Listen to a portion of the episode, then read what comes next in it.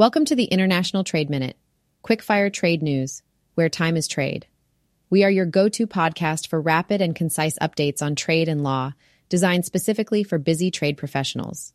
Sponsored by Reidel Law Firm and prepared by seasoned trade attorneys, our twice weekly podcast packages your essential trade updates, all in the time it takes to enjoy your coffee break.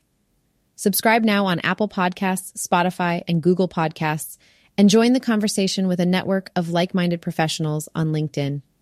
Where time is trade, make every minute count. Today's episode is packed with stories that touch the very fabric of international trade and regulatory compliance. Let's jump in. We start by diving into a groundbreaking announcement from the Treasury Department that could redefine the landscape for investment advisors in the United States.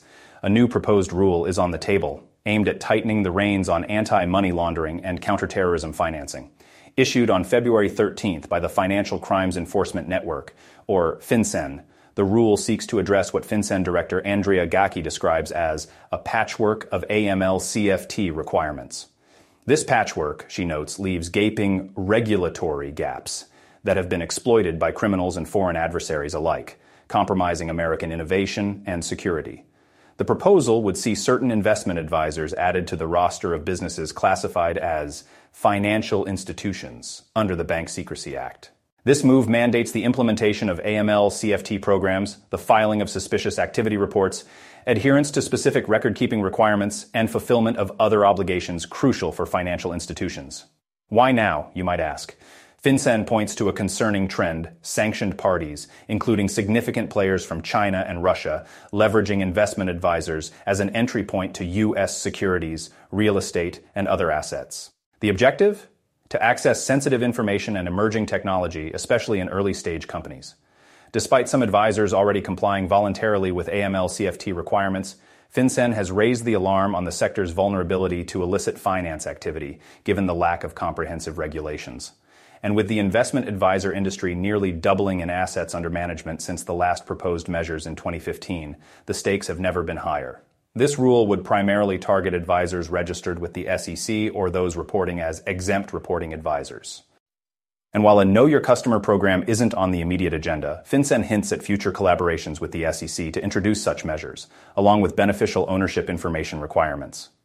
With a 12 month compliance window post finalization and comments due by April 15th, the clock is ticking for industry feedback and adjustments. As the Treasury tightens its grip on investment security, the ripple effects across international trade and investment are bound to be significant. Up next, we're venturing into the world of sanctions, export controls, and the unintended resilience they've spurred. A fascinating revelation comes from Maria Snegovaya, a senior fellow at the Center for Strategic and International Studies, who shines a light on a concerning trend in Russia's circumvention of Western sanctions. Dissecting Russian military equipment used in the ongoing conflict in Ukraine has unveiled a rather unexpected component Western made microchips. Despite stringent export controls aimed at constraining Russia's war machine, it appears the country has found a way to sidestep these restrictions. Russia, endowed with a vast land border touching the realms of Central Asia, the Caucasus, and not least China, has adeptly navigated its way to substitute crucial Western produced goods. Snegovaya's insights reveal a stark reality. Export controls are now circumvented left and right, rendering the notion of their effectiveness obsolete. The pivot towards new suppliers has been notably marked by an increased reliance on China. From cars to consumer goods and the critical chips needed for modern warfare, trade between Russia and China saw a staggering 26% growth in 2023 from the previous year. This burgeoning trade relationship signals a significant shift in global trade dynamics as Russia seeks to mitigate the impact of Western sanctions. More alarming, perhaps, is Russia's aggressive ramp up in domestic weapons production. Snegovaya points out an increase by more than twofold, and in some instances by more than tenfold, in the production of tanks, rocket launchers, artillery, and missiles. This surge challenges the narrative of sanctions as a crippling tool against Russia's military capabilities. The effectiveness of sanctions in a globally interconnected world presents a complex puzzle. As Russia demonstrates a formidable capacity to adapt and circumvent, the question of how to effectively manage international sanctions remains pressing. On to our next news we delve into a story that touches the heart of American consumer trust and the value of the Made in USA label. Kubota North America, a Texas based subsidiary of the global machinery giant, has been hit with a $2 million penalty for falsely labeling replacement tractor parts as American made. The judgment, entered by the U.S. District Court for the Northern District of Texas on January 25th, comes as a stern message against deceptive marketing practices. Kubota found itself in hot water for labeling thousands of its imported replacement parts for tractors, mowers, utility vehicles, and construction and agricultural equipment as made in the USA. This isn't the company's first rodeo with regulatory scrutiny. The FTC brought the case on January 22nd, highlighting that Kubota engaged in this misleading conduct over the past three years, despite previous legal action for the same violations. Kubota, on its end, expressed regret over the matter, stating that it has cooperated fully with the U.S. government throughout the investigation. The company is taking steps to address the FTC's concerns, implementing policies and process improvements to ensure the accuracy of its labels on all Kubota genuine parts. As part of the stipulated judgment, Kubota is not just coughing up the penalty. The company is also bound by compliance reporting and record keeping requirements for the next 20 years. This includes an annual compliance report detailing its business activities and adherence to the order, as well as maintaining comprehensive records ranging from accounting and personnel to consumer complaints and refund requests.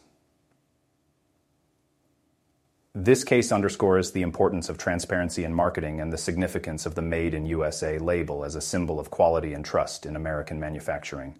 It serves as a reminder to companies everywhere that truth in advertising is not just good practice, it's the law. Last but not the least, we are looking into a case that highlights the critical intersection of international trade laws and the high stakes for businesses navigating these waters. A New York based freight forwarder, CargoSave, has found itself in the spotlight after admitting to the Bureau of Industry and Security, or BIS, that it illegally shipped enterprise servers and switches to Iran. The year was 2016, and the goods in question, worth $17,048, were sent to Iran without the required license, a clear violation of the Export Administration regulations the items were controlled under various export control classification numbers, making them subject to the Iranian transactions and sanctions regulations. While the BIS could have slapped CargoSave with a hefty civil penalty up to $356,579, it chose a different path. Why? Because CargoSave disclosed the violations, cooperated fully with the investigation, leading to two seizures of the goods, and even assisted in a separate probe into another potential export violation. As part of a settlement agreement, CargoSave won't face a fine but isn't walking away scot free. The company is now on a two year probation, during which it must complete export compliance training and certify its attendance to BIS.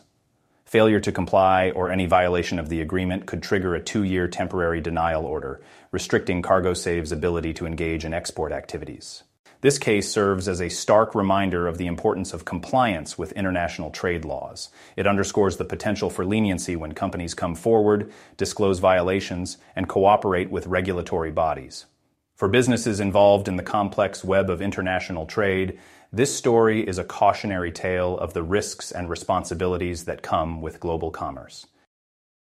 Thank you for joining us on International Trade Minute, your rapid source of trade updates for busy trade professionals and we hope to have you back for our next episode.